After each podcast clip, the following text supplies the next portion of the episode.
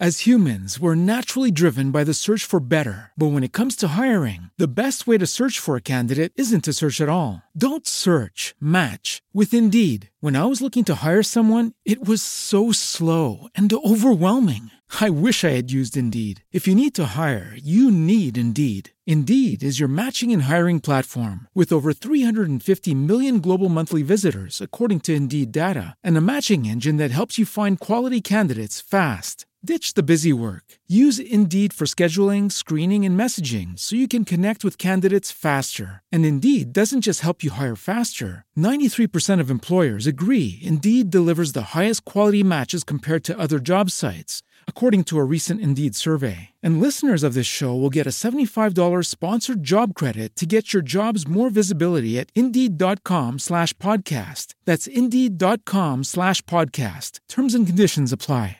With Lucky Land slots, you can get lucky just about anywhere. Dearly beloved, we are gathered here today to. Has anyone seen the bride and groom? Sorry, sorry, we're here. We were getting lucky in the limo and we lost track of time.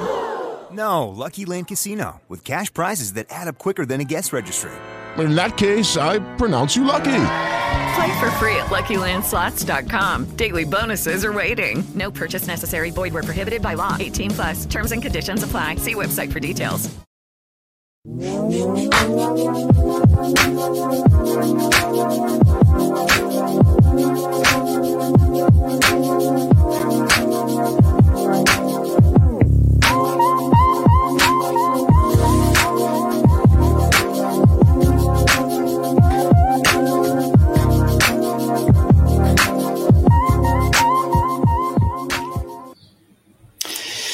Ciao, buongiorno a tutti, buon pomeriggio, nuova diretta sul canale micheleschirru.it, io sono Michele Schirru, con me oggi un ospite che forse tanti di voi conosceranno già, che vado ad introdurre subito, è stato ospite anche in una live della settimana scorsa, che è Paolo Leccese, vediamolo, eccolo qua, attenzione al microfono, eccolo Ciao, qua, ciao Michele. Paolo. Ciao Michele, grazie ancora dell'invito.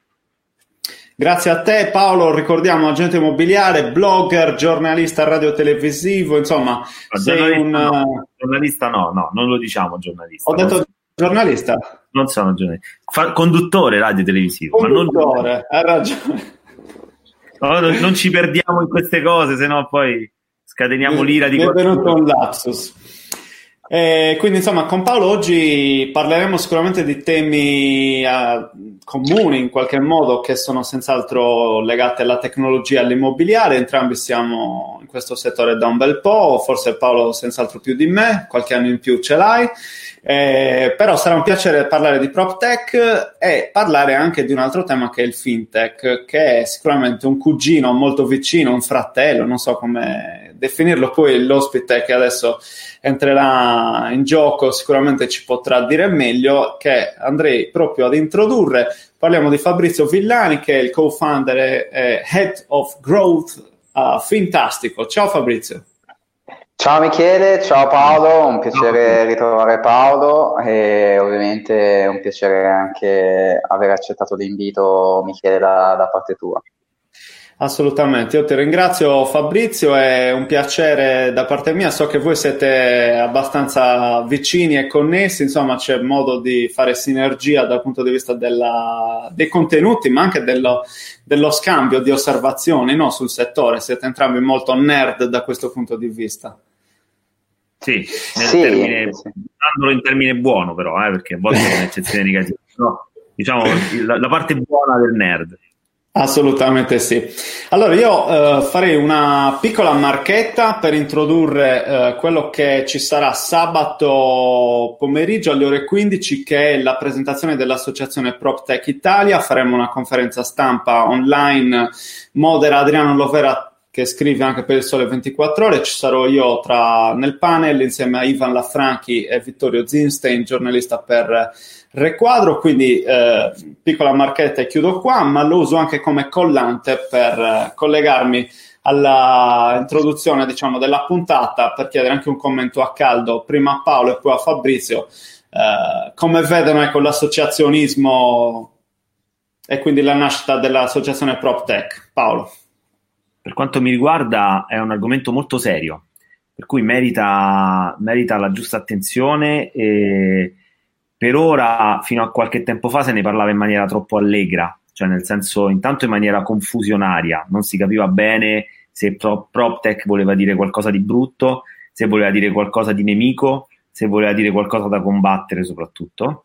E adesso finalmente, grazie anche all'attività fatta da molti comunicatori, eh, in piccola parte anche da me, ho, cioè, tutti quanti abbiamo cercato, anche da te Michele, insomma abbiamo cercato di eh, tranquillizzare gli addetti ai lavori eh, sul fatto che il PropTech possa essere una reale opportunità per il mercato, eh, cioè la tecnologia è a servizio degli addetti ai lavori e tra l'altro il PropTech è qualcosa che non dovrà arrivare, ma è qualcosa che già nel, all'interno del quale siamo già immersi da diversi anni e che soltanto lo sviluppo di queste nuove tecnologie possono darci una mano e poi mai come in questo periodo, eh, il periodo famoso Covid-19, eh, stiamo, ci stiamo accorgendo dell'utilità delle nuove tecnologie. Fare un'associazione di questo tipo è sicuramente una, un virtuosismo, eh, mancava, quindi è qualcosa che probabilmente mh, darà ulteriore visibilità.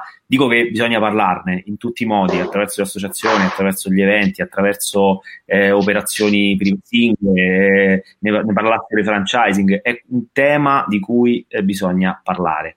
E quindi bravi che avete organizzato questa cosa. Tu Fabrizio come la vedi? So che sei abbastanza addentro il sistema in ogni caso, quindi che ne dici? Sì, ma guarda, io faccio parte di Asso Fintech, che è l'associazione italiana che racchiude un po' le, le imprese fintech e, e insurtech presenti anche in Italia. Quello che vedo è un proliferare di, di queste mh, associazioni, parlo soprattutto lato fintech, eh, per esempio in Italia ce ne sono due, c'è Asso Fintech e Italia Fintech e di recente è nata anche eh, l'Italian InsurTech Association, quindi con focus verticale su, sull'InsurTech e, mm, e, adesso appunto PropTech Italia. Mm, secondo me con il regolatore, per, la, per, quello che è la mia esperienza, è sempre meglio mettere insieme esperienze, fare una voce unica con, con, il regolatore, quindi parlo soprattutto nello specifico del fintech che ha come interlocutori Banca d'Italia e, e Consob principalmente, mentre invece per l'Insurtech ovviamente c'è l'IVAS. Um, quindi più c'è aggregazione, più c'è una voce unica, più si riescono a ottenere dei, dei risultati. Vedasi per esempio Associazione Bancaria Italiana ce n'è una, non ce ne sono dieci.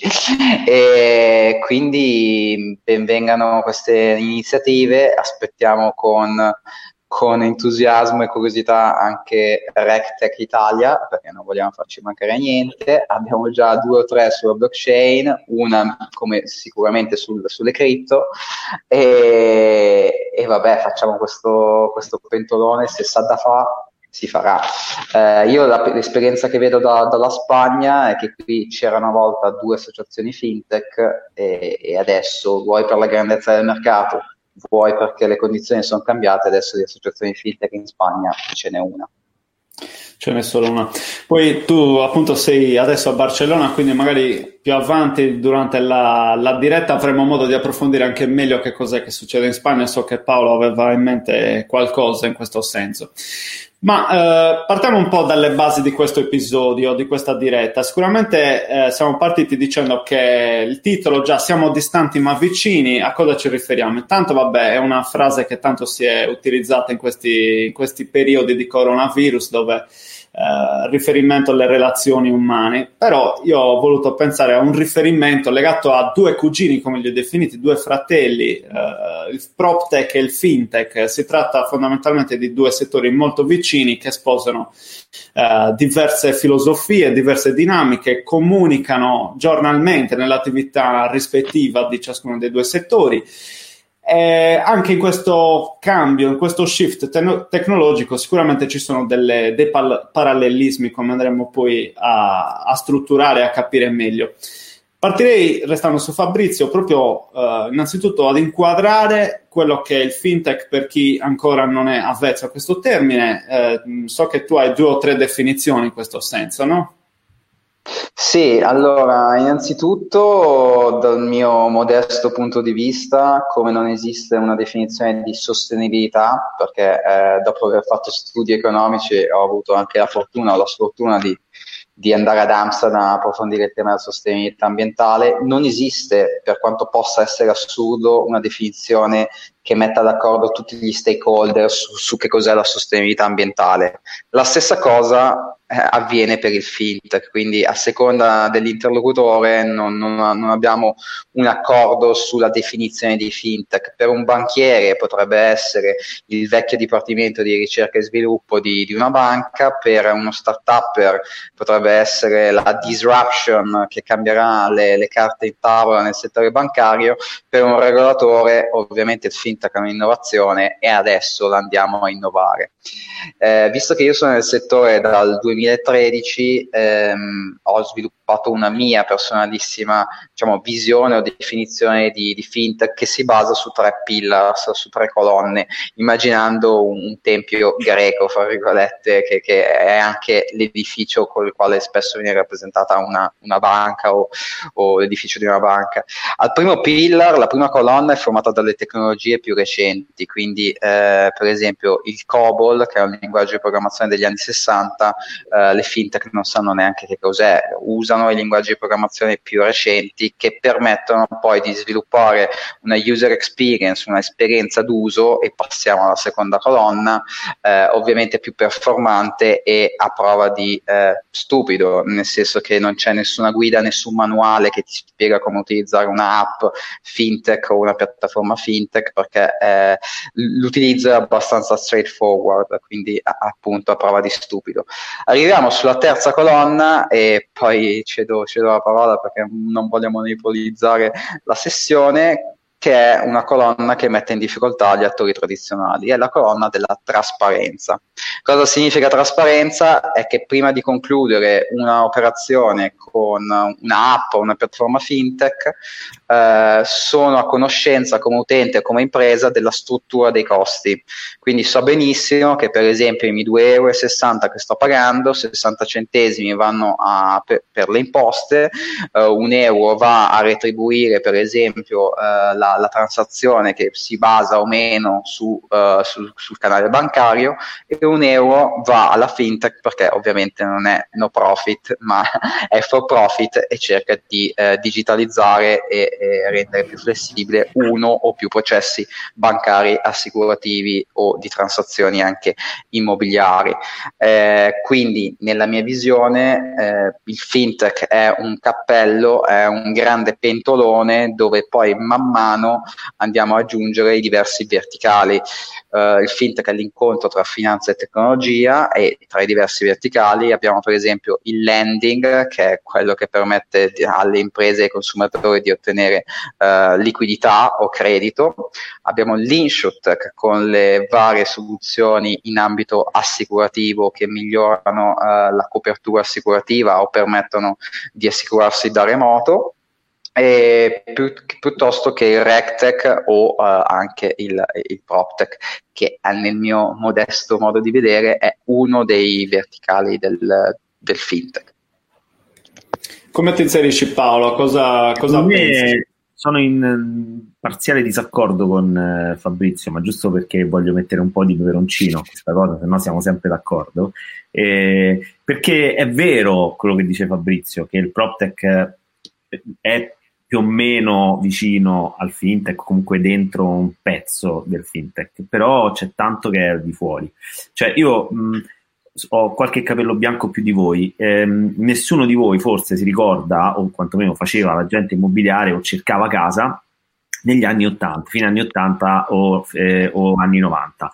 Beh, vi dico che una cosa incredibile è che uno finiva di cercare casa e aveva le mani sporche di inchiostro dei giornali a forza di sfogliare pagine e non capiva nulla perché i giornali all'epoca pubblicavano annunci eh, a pagamento con le parole a pagamento, per cui eh, gli agenti immobiliari che pubblicavano gli annunci erano stressati da condensare gli annunci in pochissime parole perché più parole mettevano e più diventava costoso quell'annuncio. Quindi gli annunci erano quasi criptici, quasi come un telegramma, erano delle cose incredibili e, e ce ne avevi centinaia per pagine da sfogliare, eh, gente che leggeva, che faceva, insomma, tutto molto scomodo. Eh, spor- come dicevo prima, ti sporcavi le mani d'inchiostro. Oggi hai la possibilità di cercare un immobile filtrando per qualsiasi tipo di eh, criterio vedendo delle foto bellissime e utilizzando tecnologia anche per fare delle visite virtuali all'interno degli immobili. Questa è una parte di PropTech, che è una parte della tecnologia, scusate, che aiuta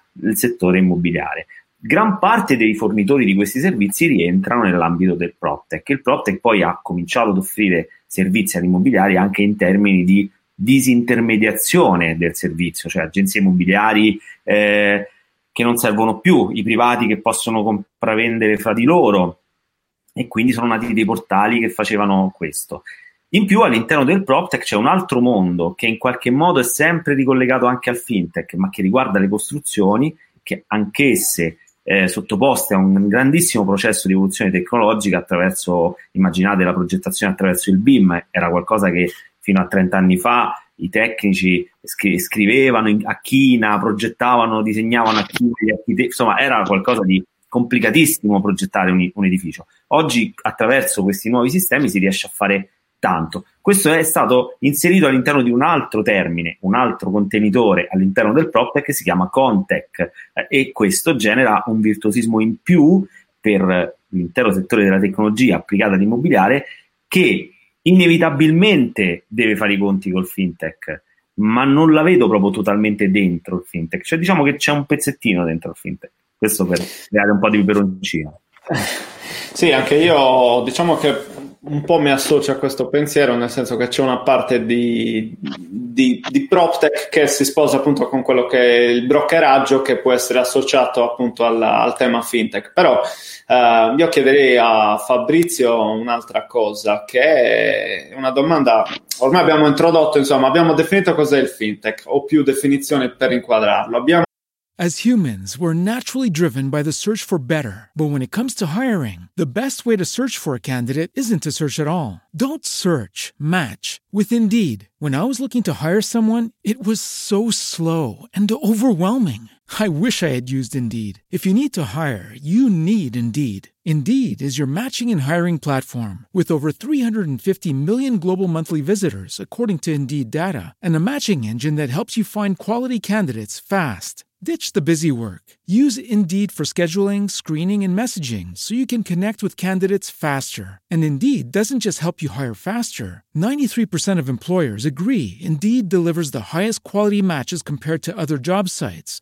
according to a recent Indeed survey. And listeners of this show will get a $75 sponsored job credit to get your jobs more visibility at Indeed.com slash podcast. That's Indeed.com slash podcast. Terms and conditions apply. Abbiamo detto che il PropTech può prendere determinati, eh, come dire, far parte di determinati schemi anche legati al fintech. Cosa può imparare però nello specifico chi fa PropTech dal fintech, essendo il fintech un qualcosa che è partito prima, cioè noi parliamo di digitalizzazione o informatizzazione ancora prima delle banche già a partire dagli anni 80, gli ATM vanno forse, correggimi se sbaglio, agli anni 70, quindi è partito prima un meccanismo, un fenomeno di, di digitalizzazione. Nell'immobiliare si parla assiduamente o quasi di trasformazione digitale, di PropTech in Italia, soprattutto nell'ultimo anno e mezzo o due cosa possono imparare le start-up che nasceranno domani, quelle che eh, sono nate ieri e le aziende che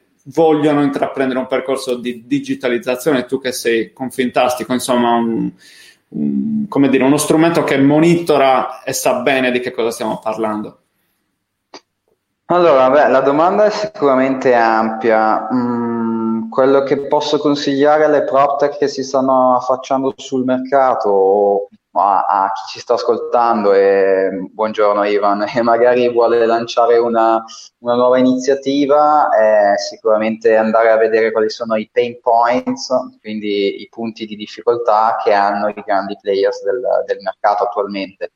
Eh, quindi mh, tornando anche al discorso di, di Paolo, come, come eh, ci sono altri settori tipo il Contec che permette appunto di eh, rendere più agile per esempio la, la costruzione di, di, di un'opera, eh, di un edificio, mh, ci sono anche, a, a, e quindi questo va, va molto bene per, per, le imprese che costruiscono, che, che è un pezzo della, della, della catena di valore del, del real estate, mh, la stessa cosa eh, un po' per ribattere e continuare a mettere piccante su, su, su, questa puntata, la stessa cosa avviene con l'InsurTech dove ci sono diversi filoni, uno dei quali può essere l'e-health, quindi la, la, salute digitale, piuttosto che tutte quelle app che vanno a interagire con la, la salute mentale, che soprattutto in questi in questi tempi di confinamento è uno dei, dei temi che, che, su, sui quali bisognerebbe focalizzarsi di più. Uh, quindi PropTech il consiglio è andare a vedere mh, i punti diciamo difficili, ostici, sia per i grandi players che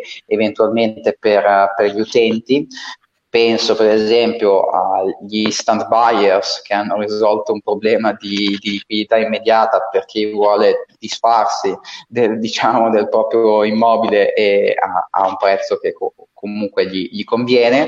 Lato mio come Fintastico io sicuramente sono, siamo più focalizzati su, tutta, su tutto ciò che riguarda la parte più finanziaria tra virgolette del, del PropTech perché eh, possiamo dire appunto che c'è una parte più, più finanziaria, perché alla fine eh, gli edifici sono belli e tutto, però c'è anche da venderli e comprarli e acquistarli perché sennò non si va molto lontano. E, e, anche per costruirli. Anche per costruirli servono i soldi, ma non è detto che bisogna sempre costruire.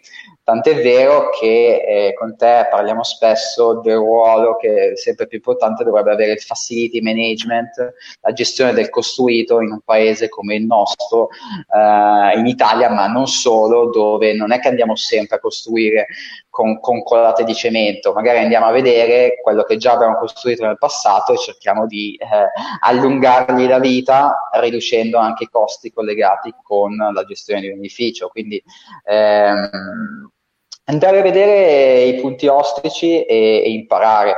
A differenza del, del, mondo fintech, secondo me a volte il PropTech è il problema che ha come l'insurtech un po' i nemici in casa, tra virgolette, e che molto spesso sono gli agenti assicurativi o gli agenti immobiliari che sono ehm, resistenti al cambiamento e quindi piuttosto che, che, magari avvicinarsi alla tecnologia e capire che in certi casi la tecnologia li può anche aiutare a migliorare l'efficienza del loro lavoro vedono la tecnologia come un nemico quindi o, o ne parlano male o cercano di tapparsi gli occhi e non vedere eh, l'ostacolo che hanno, che hanno davanti a loro. Questo è il mio modesto punto di vista sì, sì, io, io, ricordo campagne veramente ore e ore e ore di, eh, di dibattito di persone spaventate dall'entrata sul mercato italiano di OnPal.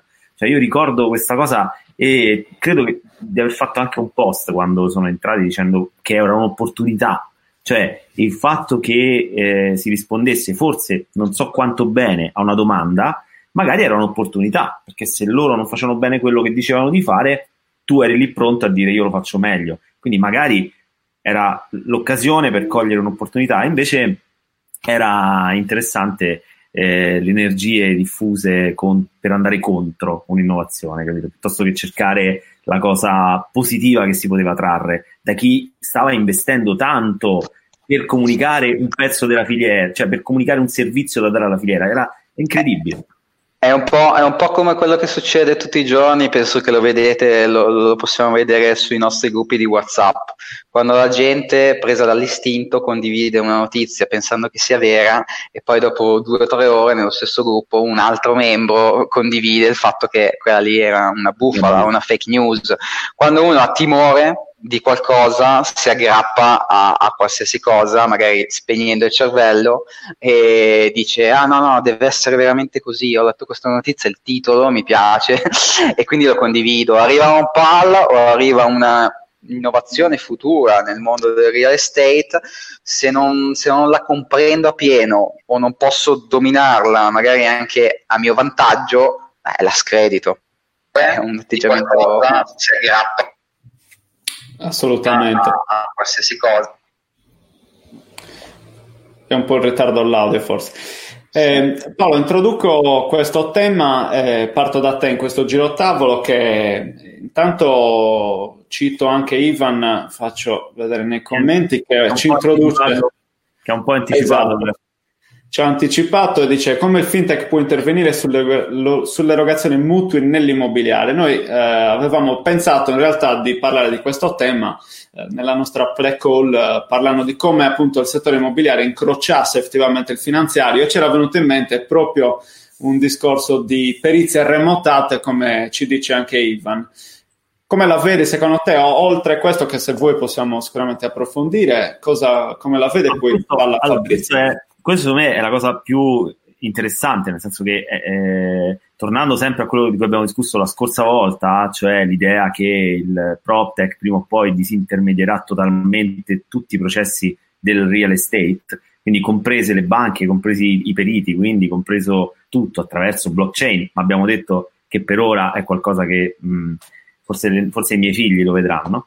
Eh, però per il momento eh, diciamo il trend potrebbe essere quello. La differenza tra una perizia fatta secondo dei criteri di sicurezza attraverso ad esempio una rete blockchain e una perizia fatta così come ho letto da qualche parte attraverso il telefonino dell'agente immobiliare o del proprietario che fa il video dentro casa a mio avviso lascia degli spazi vuoti di insicurezza, di incertezza, potre- all'interno dei quali si potrebbero insinuare de- dei problemi, dei problemi per il sistema, intendo, ehm, sia in termini di perizie sbagliate, sia in termini di valori sbagliati, pertanto, e quindi ritornare nuovamente a un mercato magari apparentemente gonfio, apparentemente che funziona, ma privo di una solidità reale. Quindi per tornare a come può essere l'integrazione, dico che questo delle perizie probabilmente è quello più evidente, ehm, però c'è anche tutta la questione, ad esempio, del crowdfunding, che potrebbe essere una risorsa per il settore immobiliare, quindi una forma di finanziamento appoggiato a eh, una piattaforma PropTech, diciamo, tanto per far rientrare questo nei termini di cui stiamo parlando oggi, comunque una piattaforma che raccoglie denaro per finanziare dei progetti attraverso le varie forme, lending, equity e quello che sarà. Però per dire questo, eh, il settore eh, finanziario immobiliare probabilmente attraverso la tecnologia saranno sempre più integrati, non soltanto a livello operativo, quindi con le perizie, ma anche a livello finanziario attraverso il crowdfunding.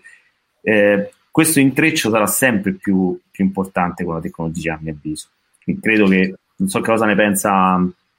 Sì, Fabrizio, tu cosa pensi? Come parlavi mi veniva in mente, non è che non abbiamo visto incroci anche nel passato, pensiamo a tutto il discorso banche che entrano nel settore immobiliare come agenti, come intermediari, no? un credito subito casa piuttosto che, quindi i connubi diciamo che si, si, manifestano da tanto, con la tecnologia però forse ci potrebbe essere quell'estremizzazione diciamo che, che può fare bene, eh? non è che per forza debba essere un male per la categoria, anzi penso proprio che sia il contrario, no Fabrizio? Ma eh, quindi noi adesso rispondiamo a come settore immobiliare incrocia il settore fi- finanziario, giusto? No, non a Ivan Lanfranchi, la, la lasciamo la domanda a dopo. Eh, ma sicuramente ehm, appunto ci sono tutte le piattaforme che favoriscono la compravendita di, di, appunto, di immobili sicuramente è, è, un esempio classico appunto di, di come si possono eh, interagire. Mi viene da pensare anche eh, eventualmente a, a, un'integrazione ulteriore dove direttamente eh, i player tradizionali possono eventualmente fornire appunto prestiti piuttosto che mutui, piuttosto che, che altri, altri strumenti. E, ehm, e agganciandomi un po' a, a, ciò che ha chiesto Ivan, anche se poi lo riprendiamo magari più in là, al momento le banche le assicurazioni hanno solamente, dal mio punto di vista, due vantaggi rispetto a, alle fintech o alle insurtech. Uno si chiama mutuo, l'altro si chiama polizza assicurativa perché eh, sono i due elementi sui quali hanno ancora una parvenza di, di monopolio. Eh, il mutuo si può eventualmente aggirare eh, con il fatto che immagino che le challenger banks, queste banche digitali che si possono controllare da, da un cellulare e, e spesso hanno una licenza bancaria, eh, con l'unica differenza che non hanno filiali e non hanno n dipendenti eh, in queste filiali, quindi con n costi connessi sia al facility delle filiali che agli stipendi dei dipendenti, un giorno con una massa critica di, di utenti potrebbero offrire direttamente anche un mutuo da, dalla loro app, quindi eh, andando a tagliare ulteriormente la, la catena di, di valore, la, la, l'intermediazione che c'è in questo settore. Mm, quindi questi sono un po' gli, gli spunti di, di, riflessione. Il mutuo è ovviamente, visto che c'è il monopolio da parte delle banche, è ovviamente un punto di contatto con il settore immobiliare, dove diciamo che nel settore immobiliare non c'è il cattivone di turno che devi combattere per andare a prendergli quote di mercato o eventualmente aiutarlo a mantenere quote di mercato o eventualmente aiutarlo con nuovi modelli di business andare a incrementare quote di mercato. Siccome manca questo cattivone, eh, dal mio punto di vista... che hai in mente sul fintech? No, beh, il cattivone che mette sul fintech sono tutti quegli attori che sono resistenti al cambiamento e che non vogliono cambiare, quindi eh, ci sono banche che sono più attive e quindi si digitalizzano e fanno partnership con fintech e soluzioni insurtech anche per la bank assurance, mentre invece nel settore PropTech secondo me manca un cattivone, è un cattivone diffuso perché comunque vuoi agenti immobiliari, vuoi la, la scarsa fiducia che a volte si ha nel fare il rogito piuttosto andare dal notaio, cioè è un processo ancora altamente burocratizzato e, e altamente mh, digitalizzabile, co- come anche mh, la, la polizza assicurativa. Quindi i punti di contatto ci sono e stiamo a vedere cosa, cosa ci riserva il, il, futuro. Già qualche no, novità negli ultimi anni l'abbiamo vista con OnPal, Instant Buyers e, e Real Estate Crowdfunding, eccetera. Rimango su di te Fabrizio e poi passiamo su... Volevi fare certo, un no, commento? C'era, c'era, una cosa molto interessante che, di cui parlavamo nel, nella pre-call, che però poteva essere interessante. Non so se è già fattibile eh, in, Francia, in Spagna questa cosa, o comunque se se ne discuteva, ma la famosa surroga online, che poteva essere una cosa eh, per cui questo mondo si potrebbe intercciare, cioè si, si può inter- intrecciare con il mondo finanziario, no? Cioè l'idea che oggi per fare una surroga comunque c'è bisogno di fare tutta una serie di passaggi fisici, mentre invece sì. attraverso diciamo, l'estremizzazione esempio... deve essere utile farla online. La perizia c'è già, nel circuito bancario la perizia già c'è. Sì, sì, sì, no, beh, su questo punto qua in Spagna, come vi avevo accennato in passato, si stanno muovendo dei players anche alla luce del fatto che comunque ci si aspetta un crollo dei prezzi di, di vendita de, degli immobili intorno al, dal 15 al 25% e, e di conseguenza anche una riduzione del numero di mutui nuovi e poi di nuove pratiche mutuo che poi le banche andranno a, a, ad aprire. Ci sono già dei players tradizionali che si sono attivati insieme a dei players innovativi, adesso no, non vorrei dire una, una, una, cosa sbagliata, mi sembra con idealista, eh, alcune banche o comunque alcuni players si stanno muovendo su, sulla offerta digitale eh, di, eh, di, surroga o, o comunque una proposta a quegli utenti che hanno già in essere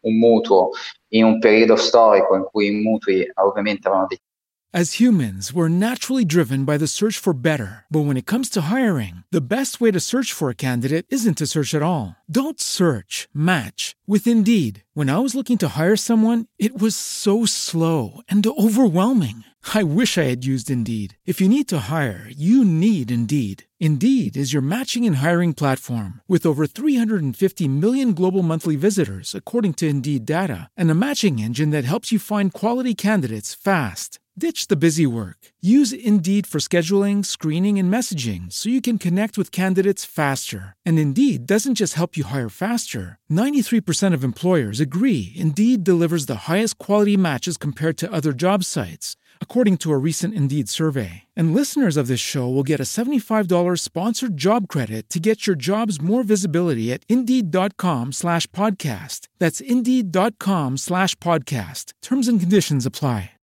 Lucky Land Casino asking people what's the weirdest place you've gotten lucky? Lucky? In line at the deli, I guess? Aha, in my dentist's office.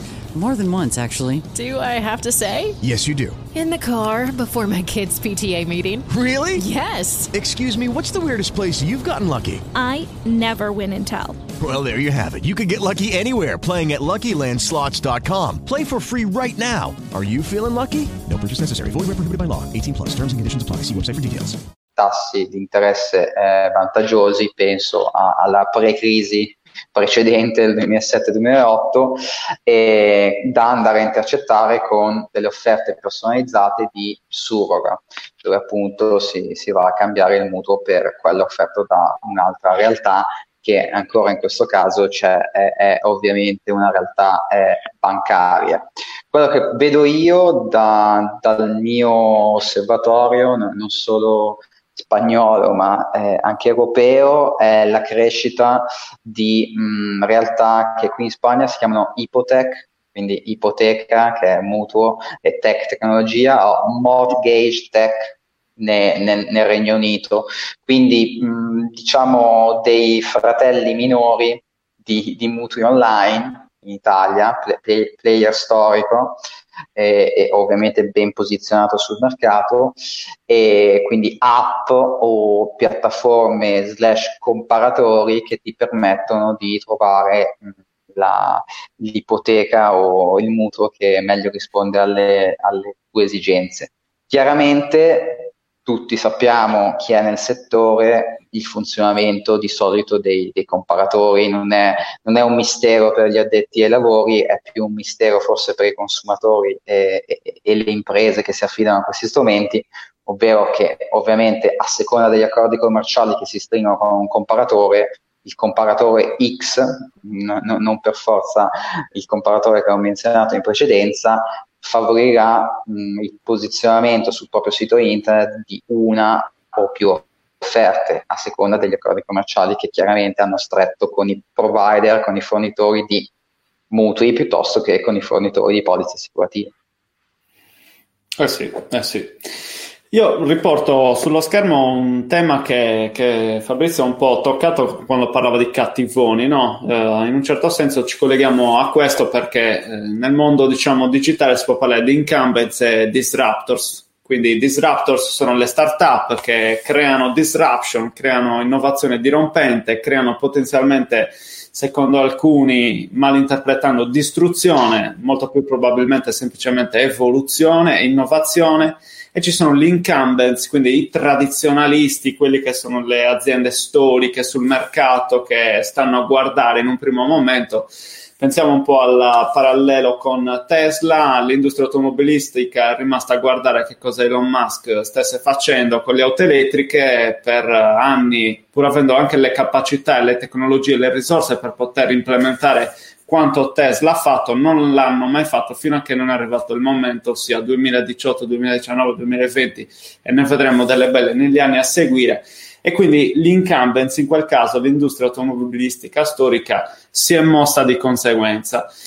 Come la vedete voi, e qua parto da Paolo, eh, nel settore immobiliare, eh, com'è questo, questa relazione tra appunto le start-up dirompenti e i tradizionalisti? Eh, come si stanno comportando? Come si sono comportati in passato, magari nel fintech? Poi quando toccherà Fabrizio, che mi dici dei cattivoni e delle start-up?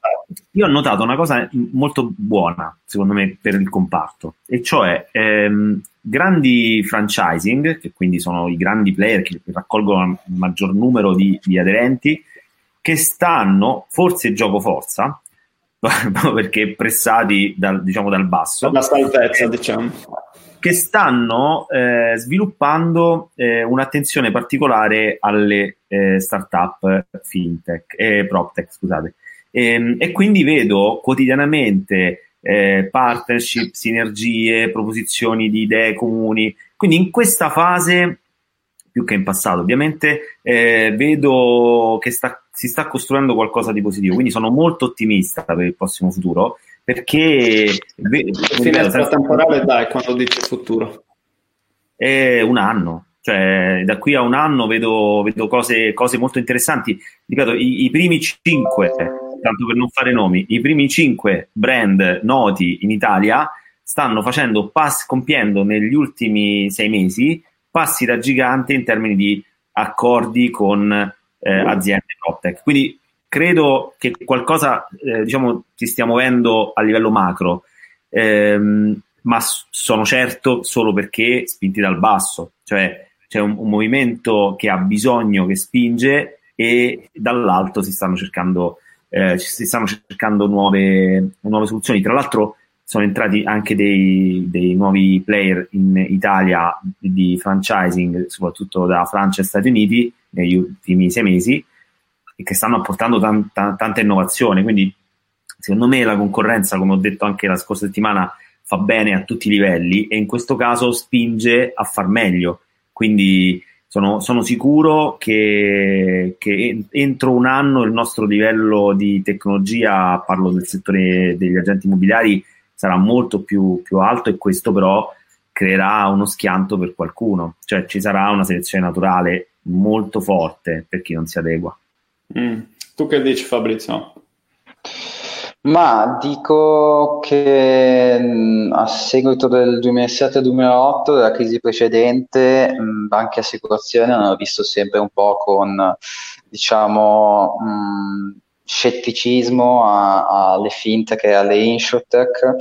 Uh, poi a un certo punto nel 2013-2014, no anzi 2015 direi, si è iniziato a parlare di competition, quindi competere su certe cose e collaborare con questi attori su altre.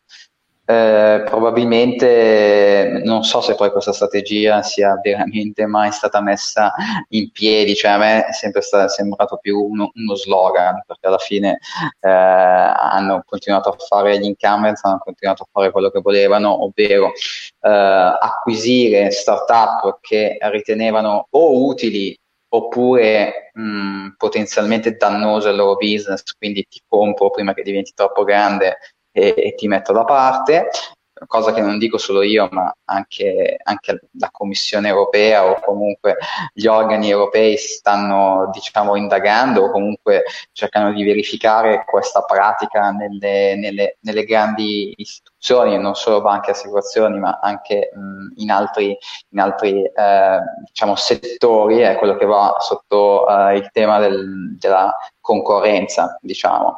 Ehm, e quindi penso sempre che ci sia una reazione da parte dei grandi attori lenta e, e svogliata, perché alla fine se a me mancano 5 anni per andare in pensione, ma che cosa me ne frega a me di parlare con una fintech o di una issued, con una proptech che mi vanno a cambiare i, i meccanismi interni della mia organizzazione. Io, io comunque ho tredicesima, quattordicesima, sono una grande organizzazione gerarchica, a me dell'innovazione sì, lo scrivo sui report a fine anno, vado agli eventi, parlo di innovazione, eccetera, però poi i dindini me li tengo in tasca e, mica li investo in realtà innovative che sì, potrebbero aiutare il mio business a, a crescere e, e, avere una situazione di win-win dove tutti vincono. Ma questo in Italia o anche all'estero secondo te?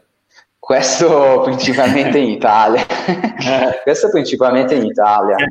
Eh, io per esempio Senti, vedo, vedo, Santander e BBVA qua in Spagna, loro sono molto, a parte che sono abbastanza avanti come, come banche, vi do un esempio. BBVA ha lanciato un aggregatore finanziario, anzi un aggregatore bancario ormai due anni fa o un anno e mezzo fa. Intesa San Paolo e Banca Sella sono uscite fuori con l'aggregatore bancario un mese fa. Un aggregatore bancario è dall'app di BBVA o dall'app di Intesa è possibile vedere tutti i nostri conti correnti bancari senza ogni volta dover aprire un'app o un online banking.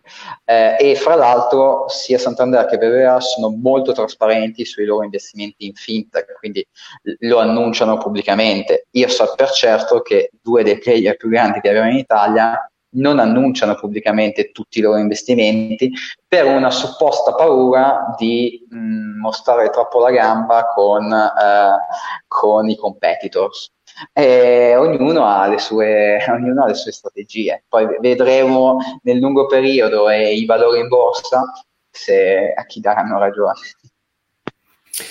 Senti, volevo fare una... Sì, sì, volevo fare una domanda a Fabrizio. Eh, sì. Dunque, gli, agenti immobiliari in Spagna rispetto al PropTech, ehm, come hanno reagito? Cioè, come stanno reagendo? Che cosa sta succedendo eh, lì? Ehm, ci vuoi raccontare? Allora, sì, sicuramente hanno, hanno inizialmente e anche tuttora eh, fanno un po' di eh, ostruzionismo, mh, mm, soprattutto con determinate piattaforme. Eh, qui in Spagna, ma mi sembra che opera anche in Italia, c'è una che si chiama HouseFi, H-O-U-S-V-F eh, di Firenze Y, ehm, che ha subito sicuramente nel passato un po' di, di ostruzionismo da parte degli agenti immobiliari, perché alla fine riducendo la commissione mh, che la piattaforma eh, va a percepire in caso di compravendita, gli agenti immobiliari lo vedono come una, una cosa non, non valida o non legale. È un po' la stessa cosa che succede con Uber o, o con, i vari, con, i vari, tassisti. Io mh, personalmente non, non, sono un grande utilizzatore di, di, Uber e neanche di taxi, però mh, cioè, immagino che ci sia un segmento della popolazione, un target di mercato che preferisce andare con Uber e un altro che preferisce andare con, con i taxi. Quindi mh, cioè, la libera competizione dovrebbe permettere a tutti e due di, di poter operare su, sul mercato. Lo stesso ipotizzo con, con, il settore immobiliare, ovviamente nei limiti della legge. Poi lì sta al settore immobiliare, quindi all'associazione degli agenti immobiliari, piuttosto che all'associazione del PropTech, andare dal regolatore a esporre le proprie idee o eh, appunto proposte. E, però d'altro canto mi è capitato due annetti fa di, di, organizzare per un fondo cinese di investimento un tour tra Madrid e Barcellona in settori strategici del paese e mi è capitato anche di avere a che fare con i, l'associazione dei promotori immobiliari, nello specifico eh, quelli di Catalunya, visto che io sono eh, di base a Barcellona. In quel caso lì mh, non c'è stato amore perché mi hanno chiesto una pila di soldi per fare una presentazione a, a un fondo cinese che mi dovevano solamente dire grazie per portargli sto fondo, ma a parte questo, la cosa interessante è che loro già due anni fa eh, facevano un corso per i loro agenti sul PropTech, Adesso la domanda che vi faccio a voi, come esperti del settore real estate e immobiliare in Italia, è quante realtà in Italia stanno facendo un corso di aggiornamento, fra virgolette, ai loro agenti su PropTech? Ti ripeto, eh, ultimamente, ultimamente, ultimamente, però, il, però ultimamente c'è questo, questo sentore di cambiamento. Eh. No, eh, sì, diciamo che un Beh, po' si inizia sono... a sentire, dai. L'ultimo anno e mezzo si è visto Io un incremento della, della stampa anche, no? Sì. Ma è tutto merito di Michele Schirru. diciamo che ci abbiamo messo lo zampino, un po' io, un po' tu, un po' Ivan Lafranchi, insomma, eh, che Ivan tra l'altro sal- salutiamo, eh, c'è da fare tanto. In Italia c'è da fare tanto proprio perché il tema è diventato, forse non mi ricordo Paolo, eh, Paolo se eri tu che mi raccontavi di Carlo Giordano che alla domanda ma cosa ne pensi del PropTech? Lui dice sì vabbè adesso sono tutti con questo PropTech in bocca, io però sono da 15 anni che sono nel business, quindi adesso si rendono conto che esiste questa, eh, industria, questa, industria, io la facevo già da prima, ma non aveva un nome, adesso gli hanno messo un cappello, no? Adesso questo cappello è PropTech. Va bene, lui dice ok, va bene, eh, però non è che eh, è una cosa nuova, è, è, qualcosa in cui siamo già dentro. quindi è, è, soltanto che va seguita, cioè dobbiamo starci dentro, dobbiamo capire qual è l'evoluzione di questa cosa. Esattamente, esattamente. Allora, io direi che siamo uh, in conclusione, quindi direi chi ci sta ascoltando, se vuole fare delle domande, di, di farle, porle subito nei commenti così che le possiamo analizzare. L'ultimo tema che uh, diciamo ci tenevamo a toccare, come ci siamo detti un po' nella nostra pre-conversazione, era quella di fare cultura, educare, che quindi ecco il tema che Fabrizio metteva sul tavolo, quante società dalla impresa di costruzioni all'agenzia immobiliare oggi parlano di PropTech nei loro ambienti, poche, qualcuna però inizia a farlo, anche forse qualche associazione di categoria, se non sbaglio ho visto FIMA, Associazione degli Agenti Immobiliari, FIMA Verona intervistava Giorgio Tinacci di Casavo i giorni scorsi, quindi è già un passo avanti, tra virgolette, un'associazione di categoria degli agenti immobiliari che intervista una buyer. Quindi insomma è sicuramente tanta roba per eh, i canoni a cui siamo stati abituati negli ultimi anni.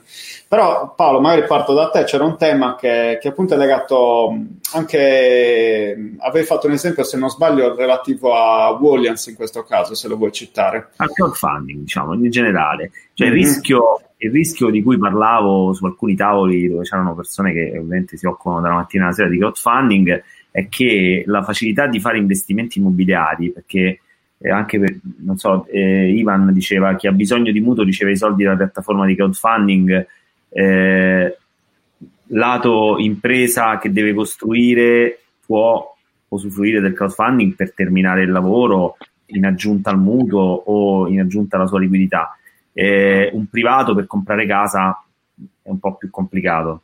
E, cioè che faccia raccolta per, per comprare casa propria, no? Cioè, quindi diciamo che è molto più eh, diretto a chi fa un investimento o comunque uno sviluppatore. E, no, la cosa che, che, si notava è che diventando ehm, frequente l'utilizzo delle piattaforme di crowdfunding per fare investimenti, il rischio è che si facciano tanti investimenti di piccola di, di piccole somme, eh, di, diversificando i vari investimenti, ma si facciano in maniera eh, superficiale, cioè senza entrare nel merito del progetto e capire il rischio che c'è dentro quel, dietro quel progetto. Questo assimilerebbe questo tipo di investimento gioco, al gioco d'azzardo. Quindi eh, il, il, rischio è che eh, è vero che fare un investimento da 500, eh, addirittura sono delle piattaforme dove eh, 250. investimento anche con somme molto più, più piccole. Eh, il rischio è che rendere così semplice fare investimenti potrebbe ehm, avere l'effetto boomerang di, di, generare una sorta di eh, investopatia, insomma, qualcosa che, che diventa un, una sorta di vizio da investimento perché diventa una cosa facile. Quindi gioco, investo, faccio come si fa, come qualcuno si è bruciato con gli investimenti in borsa, facendo la stessa cosa, no? non avendo le competenze e magari si faceva prendere da, da, cose, da argomenti che non erano i suoi e si lasciava condizionare e, e perdeva soldi. Vi ricordate quando entrò, entrò mm. Fineco che, che dava la possibilità a tutti di fare investimenti in borsa? E io ricordo che sentivo persone eh, non so, che, che su discali magari e poi ci hanno perso tutto. No, esatto, no, ma, ma, persone che non avevano alcuna cultura finanziaria, che, che, che li sentivi la mattina al bar parlare di eh, consigli di amministrazione di società internazionali piuttosto che investimenti mondiali di, di Eni. Ecco, que, questo so, solo per dire il rischio di, di, del, della tecnologia, cioè dell'utilizzo sbagliato della tecnologia potrebbe poi portare ad avere, ad avere dei, dei, dei danni, quindi è necessaria, è necessaria, la cultura di cui parliamo prima. Quindi, C'è da dire, per passare poi la palla a Fabrizio, che nel sistema finanziario, Fabrizio lo sa meglio di me, questo step culturale, educational è stato dato alle banche stesse, no? Quindi cioè, ti educo io a spendere meglio i soldi, a investirli, però intanto ci sto guadagnando io, no? Quindi anche il lato PropTech, chi è che dovrebbe assumersi un po' l'onere, se vogliamo, di, di educare e di dare informazioni relativamente all'investire responsabile, tra virgolette? Mm, bah, questa ultima domanda non lo so, è un ottimo, un ottimo spunto di riflessione che lasciamo diciamo, per il futuro. Su quello che ha detto Paolo, mh, sono d'accordo che soprattutto per quanto riguarda certe piattaforme in altre geografie, Uh, per esempio, non so, mi viene da pensare ai paesi baltici. Ehm, è, è, vero quello che hai detto, dove appunto molte esche si sono fatte attrarre da, da, questo, da questo, amo e, tuttora continuano a farsi attrarre da, da questo amo. La, l'educazione finanziaria o l'educazione agli investimenti sicuramente farebbe eh, bene in, in questo senso, però non sempre è possibile. Nel caso del fintech, mh, mm, molte fintech si prodigano anche per l'educazione finanziaria in modo da spiegare se il servizio, il prodotto di turno effettivamente è quello che eh, risponde alle tue esigenze, anche perché nessun altro gli ha mai spiegato, eh, gli attori tradizionali continuavano a vendere prodotti e servizi che, che interessavano a loro.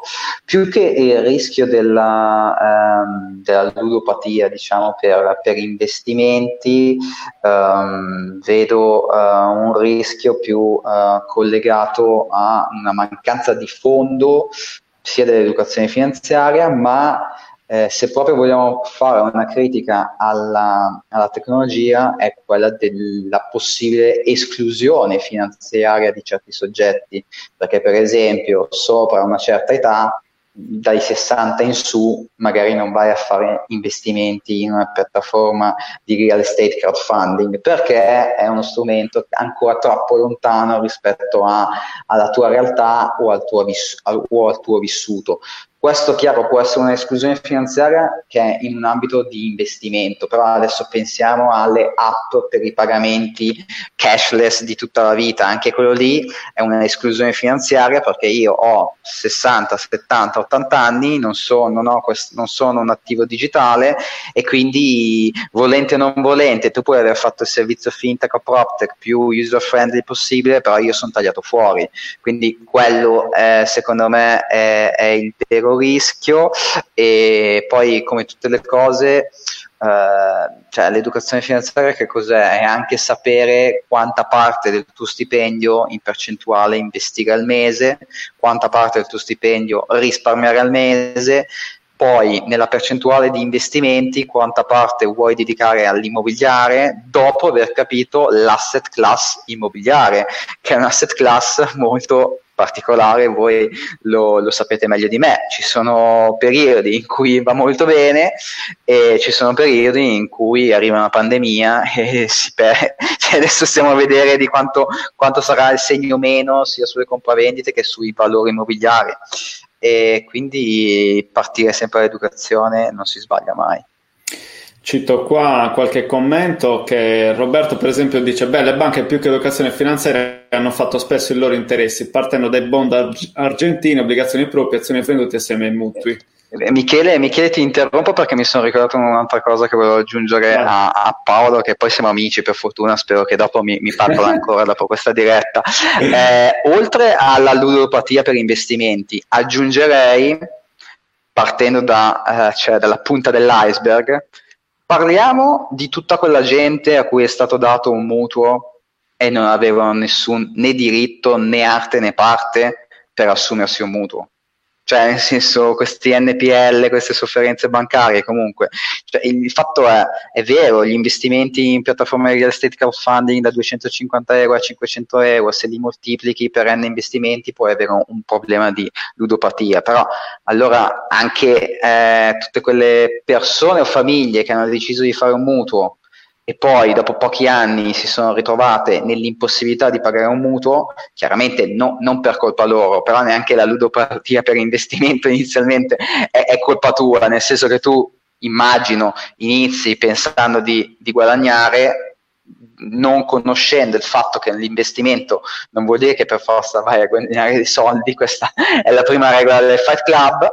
E, e quindi cioè, a me piacerebbe anche eh, focalizzarmi su, su, questo punto. E gli NPL, le sofferenze bancarie, sono nelle pance delle banche perché troppo spesso i mutui sono stati concessi all'acqua di rose negli Stati Uniti più che in Italia, in Italia sbagliando perché comunque abbiamo un retaggio culturale che ci impone l'acquisto della casa, eh, ci sono popoli che vivono benissimo con l'affitto tutta la vita e poi hanno la seconda casa a Mallorca, eh, per dire, e quindi ognuno deve mettersi al tavolino, fare i conti della serva e capire mh, la finanza personale, che è una bella materia e, e ci accompagna per tutto il resto della vita. Sono d'accordo. Eh, mi riferivo in particolare prima, Fabrizio, alla questione non specifica di un singolo caso di piattaforma, magari Italia, ma il fatto che l'investimento fatto attraverso la tecnologia ci espone al fatto che io oggi posso, oggi, in questo momento, posso fare un investimento in criptovaluta, un, un token eh, in, appena nato, eh, faccio un investimento su, in, a Singapore attraverso una piattaforma in Sudafrica, senza alcuna regolamentazione, senza alcuna mm, eh, tutela e, e la possibilità di poterlo fare è purtroppo legata a un sistema eh, deregolamentato a livello mondo. E chiaramente l'Italia, che probabilmente è tra le più virtuose, quindi investire in Italia probabilmente è, è la cosa più sicura, no? perché Consob in qualche modo ha messo una mano su, sul, sul, crowdfunding, quindi in qualche modo c'è un, una tutela maggiore, però poi chi non ha cultura finanziaria, ecco, e ritorno all'idea di, di doverlo fare, chi non ha cultura è oggi esposto ha molti più rischi che una volta, perché una volta purtroppo, per fortuna, se volevi fare un investimento di natura finanziaria dovevi andare in banca e poi chiaramente la banca ti dava, ti dava pure le, i, bond argentini, pure i bond argentini, però in qualche modo avevi la, diciamo, la, la parvenza di essere garantito da un'istituzione. Oggi è totalmente free, questo voglio dire. Cioè, andate a vedere questa piattaforma, sì, si chiama sì. Wealth Migrate, e quando entri dentro hai la piattaforma con i dati di raccolta, sono numeri spaventosi e, e, e ti invitano a investire da 100 euro. E, Però chiara, chiaramente, chiaramente Paolo il rischio ludopatia è molto semplice cioè no, molto... no, chiaramente Paolo però prima di investire c'è un altro, un altro, un altro consiglio che diamo a, a chi è rimasto in ascolto ovviamente assicurarsi che l'entità eh, alla quale ci si sta affidando sia regolamentata e aggiungerei io regolamentata in una legislazione sì. che, ci, che ci lascia tranquilli quindi, eh, per esempio, nel settore degli investimenti, mh, non sempre le, le, realtà su Cipro e Malta hanno dimostrato di essere le, le migliori, eh, mh, senza nulla togliere al fatto che sicuramente a Cipro e Malta ci saranno anche realtà affidabili. Uh, però mh, ovviamente la regolamentazione di Cipro e Malta piuttosto che di altre aree geografiche è diversa da quella eh, europea e quindi dalla segretà o meno dei regolatori europei. Quello che consiglio anche ai regolatori, nel caso fossero in ascolto, un bel corso di tecnologia per capire come andare a beccare questi siti che, che, che purtroppo gli capitano a Paolo. Io almeno non navigo quelle brutte cose lì che, che ti, ti, fanno a 100... Okay. No, no, no, vabbè, è una battuta. No, è e... Molto semplice invece impattarci. Eh. No, un consiglio potrebbe essere su, sulla pagina web di IVAS, piuttosto che sulla pagina web di Consob, piuttosto che sulla pagina web del un supposto regolatore immobiliare, eh, fare un, un, un appartato dove si possono denunciare da parte dei consumatori o delle imprese quelle realtà che secondo loro non stanno, no, mm, non stanno giocando. Uh, quindi, per esempio, con la polizia italiana, correggetemi se sbaglio, mi sembra che ci sia la possibilità di fare una denuncia online, probabilmente non in modo anonimo, e, e ci sta, e, e anche in questo caso io permetterei di fare delle denunce online, a parte che già ci sono tipo uh, gli arbitri uh, finanziari piuttosto comunque delle realtà che, che si attivano in caso di, di problemi tra entità e, e consumatori.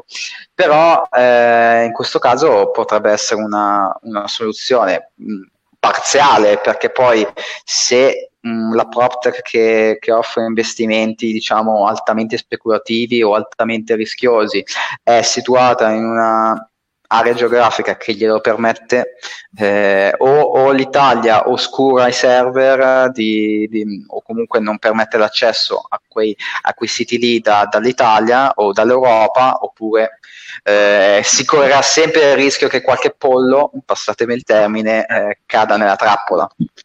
Certo.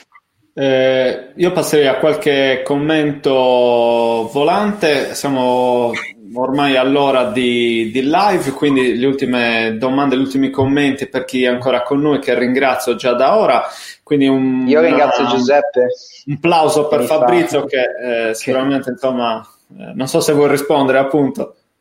Ah, ti ringrazio Giuseppe, abbiamo una, una relazione lunga, ah, ecco. professionale co- come, come, come con Paolo. Do, dopo, dopo, ti, dopo ti, ti, do la, la, mazzetta virtuale Giuseppe. È arrivato anche il messaggio con l'Iban di Giuseppe.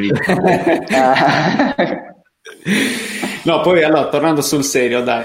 C'è Roberto che dice le PropTech stanno costruendo servizi in grado di migliorare la uh, cosiddetta customer experience dei clienti. Questa crisi ha accelerato il processo di assorbimento anche se la strada per rinnovare i sistemi commerciali degli agenti immobiliari è ancora lunga. Paolo, sei d'accordo?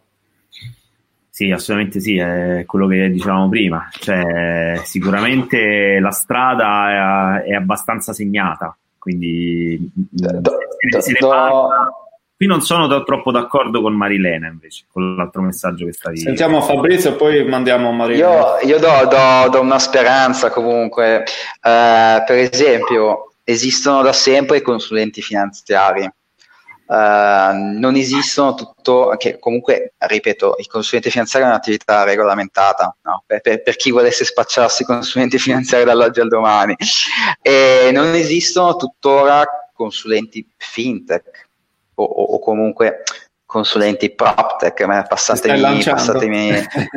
no, no, non mi sto lanciando perché faccio un'altra attività, però è un suggerimento, nel senso uh, eventualmente nel futuro sarà interessante a meno dal mio punto di vista avere una discussione con un soggetto, una persona umana che sì che mi sa indirizzare verso le migliori opportunità nel PropTech piuttosto che le migliori opportunità nell'ambito del wealth tech, quindi t- tutto ciò che riguarda la, la tecnologia e, e, gli investimenti. Mm, quindi mm, non c'è, cioè al momento non c'è, eh, non ci sono queste figure professionali. Eh, io ipotizzo che nel futuro, visto che non tutto sarà digitale, eh, ci sia spazio per la crescita di, di questo tipo di professionalità, tant'è vero che mh, As humans, we're naturally driven by the search for better. But when it comes to hiring, the best way to search for a candidate isn't to search at all. Don't search, match with Indeed. When I was looking to hire someone, it was so slow and overwhelming. I wish I had used Indeed. If you need to hire, you need Indeed. Indeed is your matching and hiring platform with over 350 million global monthly visitors, according to Indeed data, and a matching engine that helps you find quality candidates fast. Ditch the busy work. Use Indeed for scheduling, screening, and messaging so you can connect with candidates faster. And Indeed doesn't just help you hire faster. 93% of employers agree Indeed delivers the highest quality matches compared to other job sites, according to a recent Indeed survey. And listeners of this show will get a $75 sponsored job credit to get your jobs more visibility at Indeed.com slash podcast. That's Indeed.com slash podcast. Terms and conditions apply. With Lucky Land slots, you can get lucky just about anywhere. Dearly beloved, we are gathered here today to. Has anyone seen the bride and groom? Sorry, sorry, we're here. We were getting lucky in the limo and we lost track of time. No, Lucky Land Casino, with cash prizes that add up quicker than a guest registry. In that case, I pronounce you lucky. Play for free at LuckyLandSlots.com. Daily bonuses are waiting. No purchase necessary. Void where prohibited by law. 18 plus. Terms and conditions apply. See website for details.